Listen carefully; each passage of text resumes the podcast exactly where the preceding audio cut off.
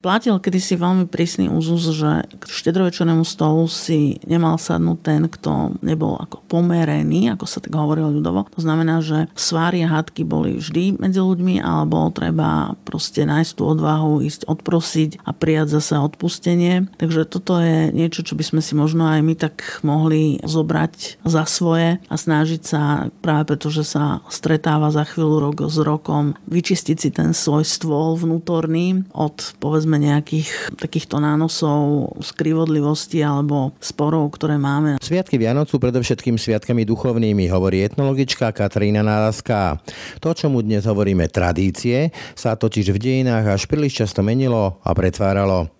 Pôvodný dokonca nie je ani samotný dátum Vianočných sviatkov. Tých úprav v histórii bolo viacej. Poslednú veľkú robil pápež Gregor Veľký. Okrem iného teda aj stanovil, bolo to také zaujímavé, že Vianoce sa slávili na jar, maj niekedy. A on teda potom stanovil ten dátum toho 24.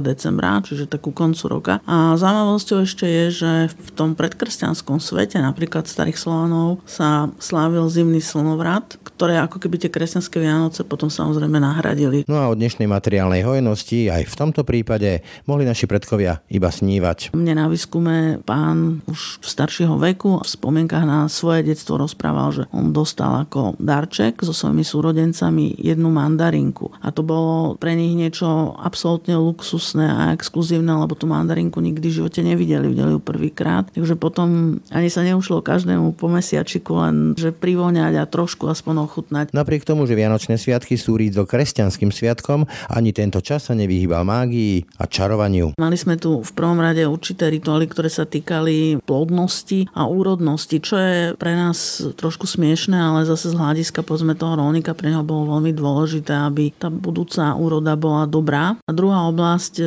keďže sviatky boli považované za magickú dobu, magické dni, tak ten sa využíval na také ľubostné čary alebo ľubostnú mágiu. Opäť sú tu Vianoce. Kruh rodiny a blízkych, štedrovečerný stôl, vianočný stromček a pod ním darčeky. No a množstvo ďalších zaručenie tých najtradičnejších tradícií. Väčšina z nich však samotným Vianociam pôvodne vôbec nepatrila. Darčeky sme si začali dávať až v období reformácie, stromček je zase údajne nápad zakladateľa evanílikov Martina Lutera, no a tradičný nie ani súčasný decembrový dátum slávenia Vianoc. O vianočných tradíciách budeme dnes hovoriť s etnologičkou Katrínou Nádaskou. Počúvate Ráno na hlas. Pekný deň vám želá Braň Dobšinský. Ráno na hlas. Ranný podcast z pravodajského portálu Aktuality.sk.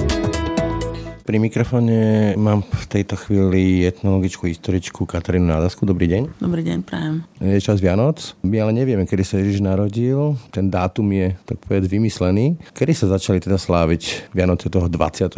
decembra? Tak tých úprav v histórii bolo viacej. Poslednú veľkú robil pápež Gregor Veľký, ktorý teda urobil viacero reforiem v cirkvi.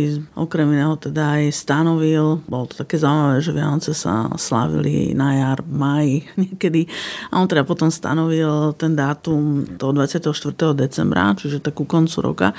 A zaujímavosťou ešte je, že v podstate v tom predkresťanskom svete, napríklad starých Slovanov, sa slávil zimný slnovrat, ktoré ako keby tie kresťanské Vianoce potom samozrejme nahradili. Čiže to bola taká prirodzená cesta vývoja, len ten obsah bol teda iný, pretože v tom predkresťanskom období sa slávilo zrodenie slnka. Tie obrady všetky speli k tomu, aby čím skôr sa to slnko narodilo a teda sa vrátilo leto, tak to poviem.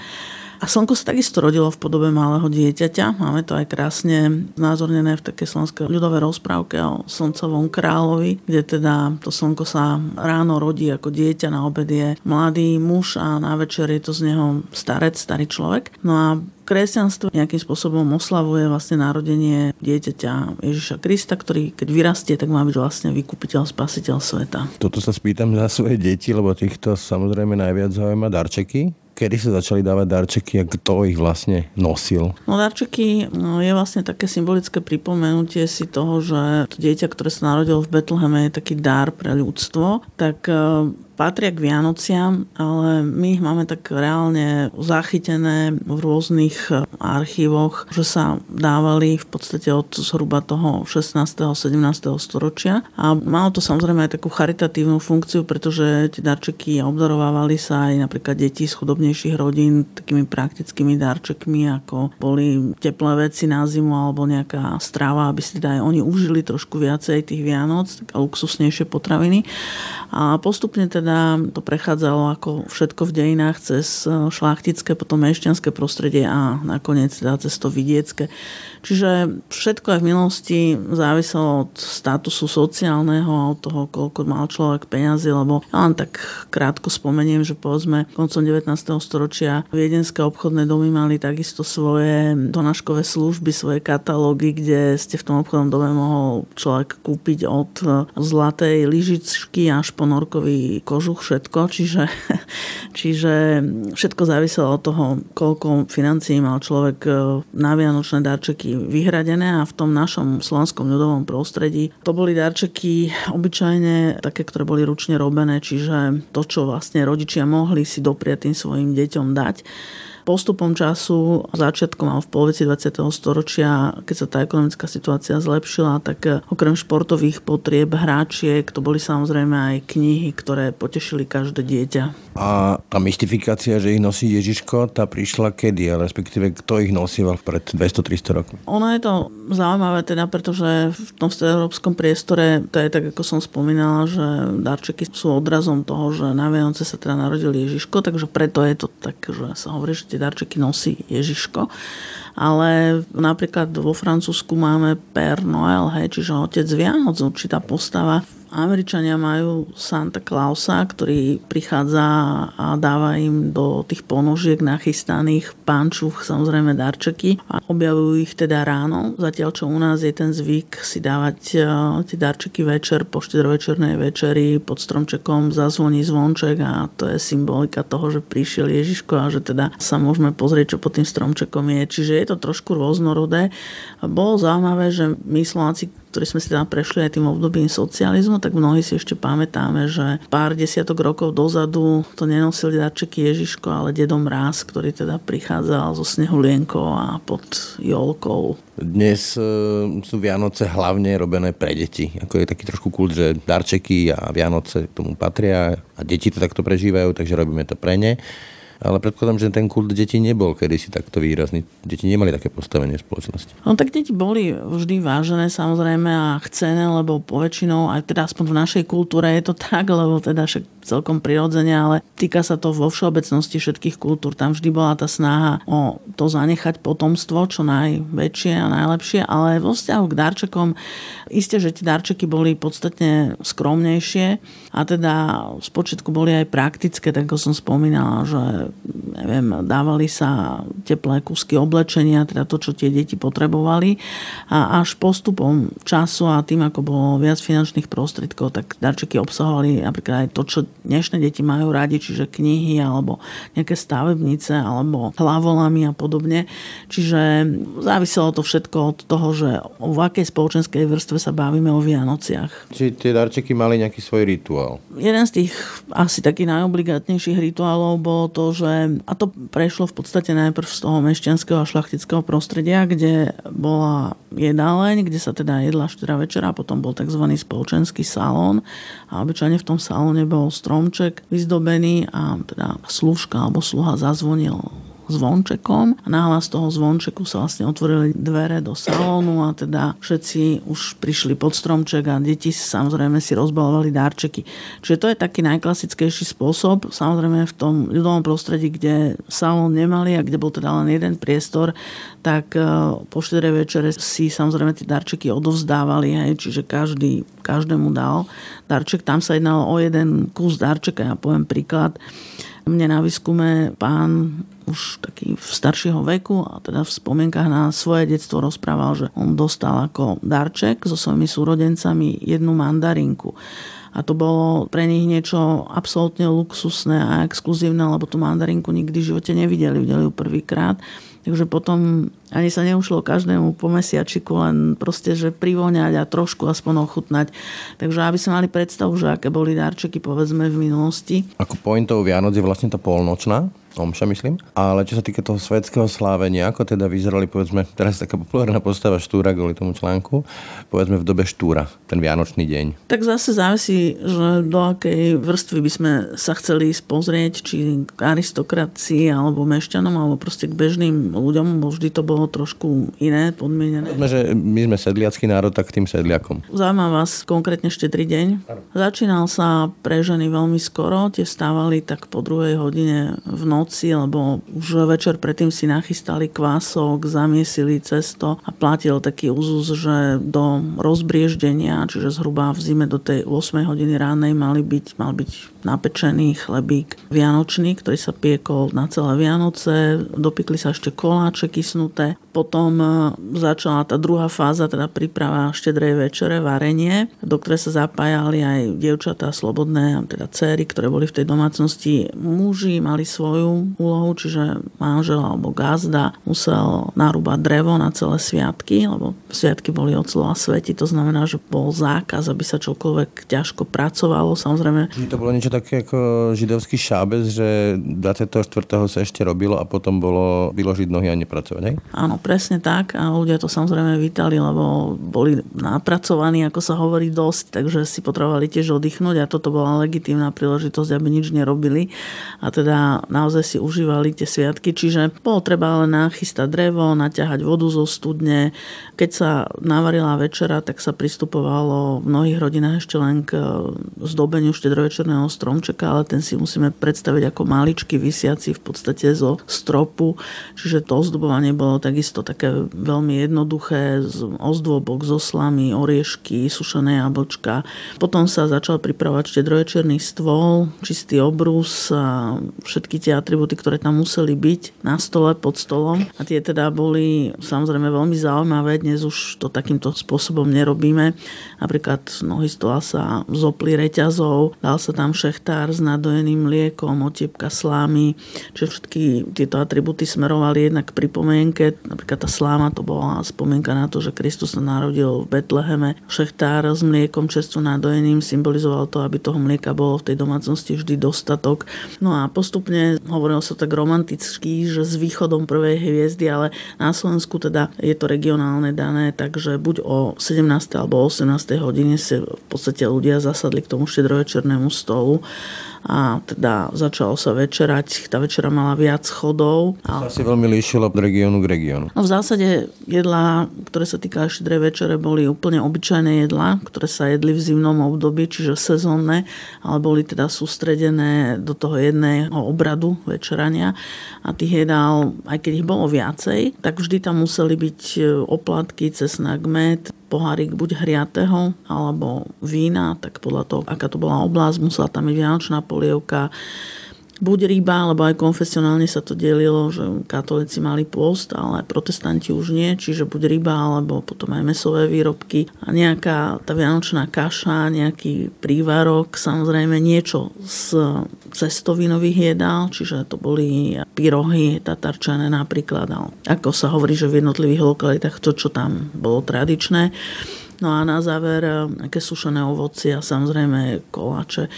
Takže zhruba asi takto vyzerala tá štedrá večera, ale tie názvy jedál sa samozrejme lokálne a regionálne teda lišili. Poďme ešte k tej príprave do štedrovečerného stolu. Na stôl prišiel vždy čistý nový obrus, biely, v tom domovom prostredí, obyčajne s červenou výšivkou. Červená mala práve ten charakter ako si taký ochranný pod obrus sa dávalo symbolicky trochu strukovín, čiže buď hrách alebo šošovica, ktoré mali takú predstavu, aby sa to hospodárstvo vzmáhalo, aby išlo, ako sa hovorilo, hore koncom. Modernejšia verzia je, že sa nosievali šupiny z kapra v peňaženke, ktoré teda mali evokovať dostatok peňazí. Potom sa na stôl dal kríž, sviečka, Obyčajne bola tam sol, už nachystaný cesnák, oplatky, med a v starších obdobiach nesmelo chýbať to, že z každej plodiny, ktorá sa vlastne v tom hospodárstve dopestuje, či sú to jednotlivé druhy obilnín alebo strukovín, čokoľvek, tak vlastne malo byť na stole. Čiže preto, kto mal napríklad jablone, tak samozrejme tam bolo jablčko, oriešky, sušené slivky, čiže bol to iba symbolicky a zase to symbolizovalo to, aby tá úroda všetkých tých plodín bola ešte lepšia lepšia aj na budúci rok.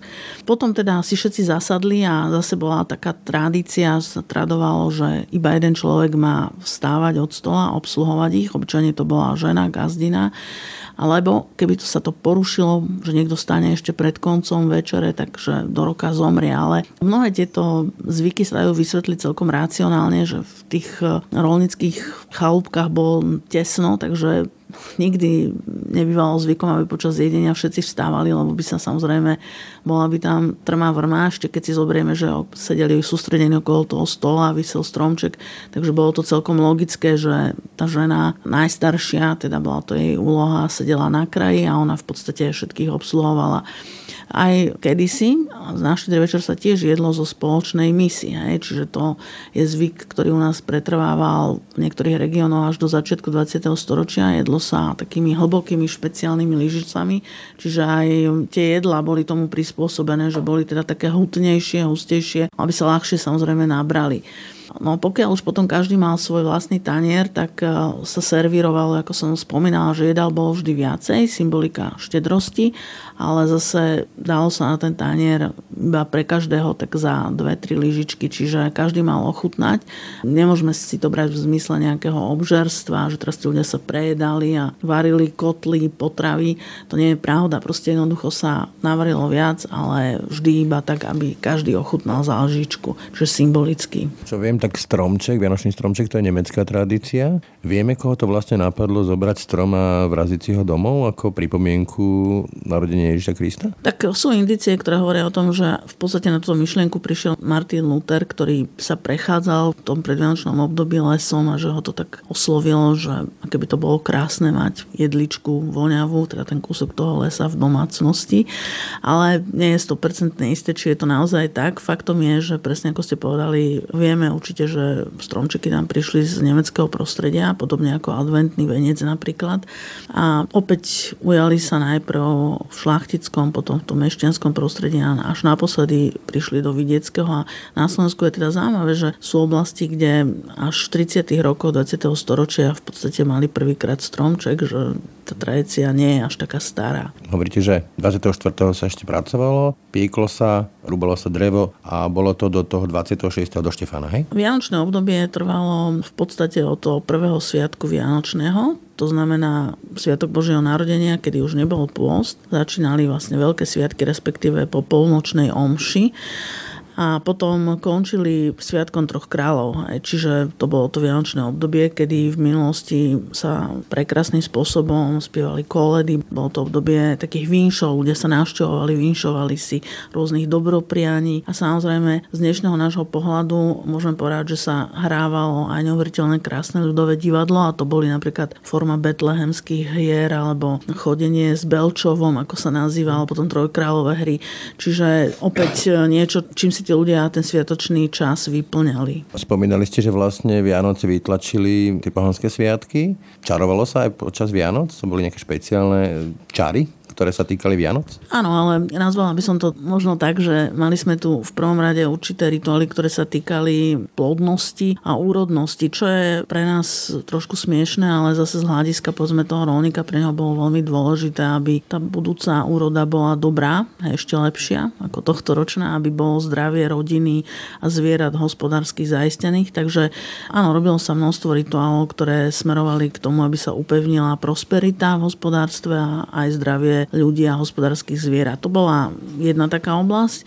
A druhá oblasť, e, ako to vždy tak býva, keďže sviatky boli považované za magickú dobu, magické dni a magický čas, tak ten sa využíval na také ľubostné čary alebo ľubostnú mágiu a tu praktizovali hlavne slobodné dievčatá, lebo jej cieľom bolo to, aby teda si presne, aby si privolali a pričalovali ženicha, tak e, môžem spomenúť takú drobnosť, že povedzme na štedrý večer slobodné dievča malo triasť plotom a z ktorej strany zabreše pes, tak z tej strany mali prísť ženia. Tak našli by sme veľa rôznych takýchto nevinných, by som povedala, žartikov, ktorým ani v tom čase možno tie dievčatá neverili až tak veľmi, ale bolo to treba obradovo urobiť, aby sa ten príchod toho ženicha raz poistil. Slovensko bolo konfesionálne rozdelené, katolíci, evangelíci líšili sa nejakým zásadným spôsobom tie rituály, teraz nehovorím náboženské, ale tie iné, čo sa týka Vianoc? Ten rozdiel bol napríklad v štedrej večere, sme to už naznačili, že u katolíkov celý advent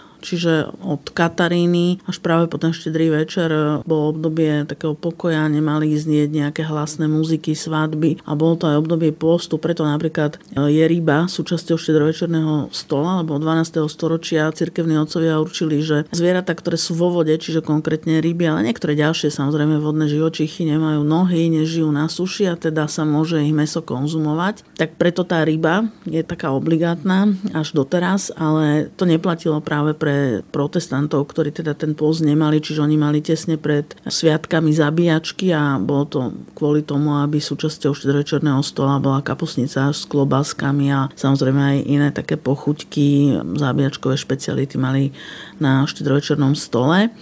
No a práve určite také zvyky spojené s tými prosperitnými úkonmi alebo s takými magickými úkonmi sa u protestantov nerobili, pretože tam to bolo považované za také pohanské veci a vychádzalo to teda aj z, priamo z vzťahu takého teologického, ktorý bol rozšírený, že teda protestanti sa riadili len tým, čo je napísané v Biblii, čiže tie obrady boli samozrejme také jednoduchšie, ale v zásade sa slávilo to isté, čo katolíkov, čiže narodenie a príchod Božieho syna na zem. Dá sa povedať, že katolíci, ak to trochu spaušalizujem, boli poverčivejšie než evangelíci? Áno, udržalo sa tam množstvo zvykov, ktoré teda, a to je zaujímavé, že tie relikty tých zvykov môžeme skúmať aj teraz, sú bohatšie zastúpené v tých katolických oblastiach než tých evangelických, kde v podstate boli potierané oveľa tvrdšie a teda aj tí ľudia ich nepraktizovali. A čo Židia? Tí samozrejme Vianoce neslávia a vieme, že kedy si nebol ten vzťah kresťanov k Židom tak dobrý? Kresťanstvo vychádza ako historicky samozrejme z judaizmu a zo židovského náboženstva, čiže Židia slávia Chanuku. A zase treba si povedať, že napríklad Bratislava Prešporok začiatkom 19. storočia bolo veľmi tolerantné mesto, kde to, že tá židovská komunita tu žila po staročia, tak nikto s tým nemal žiaden problém a tí ľudia spolu vychádzali. Hej, tam nemáme nejaké záznamy o tom, že by tu boli nejaké národnostné alebo religiózne spory, hej, ktoré by boli veľmi významného charakteru. Takže tieto skupiny obyvateľstva sa navzájom e, tolerovali a rešpektovali. Sa ešte vrátim k tým sedliakom. E, už sami ste to naznačili, že kľúčové pre toho sedliaka boli aj tie hospodárske zvieratá, čiže aj oni zažívali nejaké Vianoce? Zažívali Vianoce. V mnohých oblastiach Slovenska sa piekol taký obradový koláč, ktorý sa nazýval radosník alebo kráčuna. Sú také nádherné názvy. Radosník sa piekol naozaj také významné radostné udalosti. A teda kráčun je aj názov v podstate štedrovečerného dňa a menší koláčik nazývaný kráčulník alebo radosníček, e, do ktorého sa dával cesnak, petržlenová vňať, sa piekol vyslovene pre tie hospodárske zvieratá, pre krávičky, koníkov, podľa toho, kto čo choval a ten sa rozdrvil alebo teda roztrhol a časť, e, každé zviera trošku z toho dostalo primiešaného do pokrmu, čiže kvôli tomu, aby to zviera prosperovalo, ale ako sa hovorilo, že aby vedeli aj zvieratá, že prišli Vianoce, alebo prišiel štedrý večer. Keď ste sa zaoberali Vianocami, slávením a tými rôznymi zvykmi, je niečo, čo vás prekvapilo alebo veľmi zaujalo? Tak je tam záležitosť, ktorá nám dnes chýba a to je také, samozrejme, že tí ľudia v minulosti mali oveľa menej menej finančných prostriedkov ako my dnes, ale pre nich tie Vianoce boli takým vyvrcholením roka toho, na čo sa všetci veľmi tešili.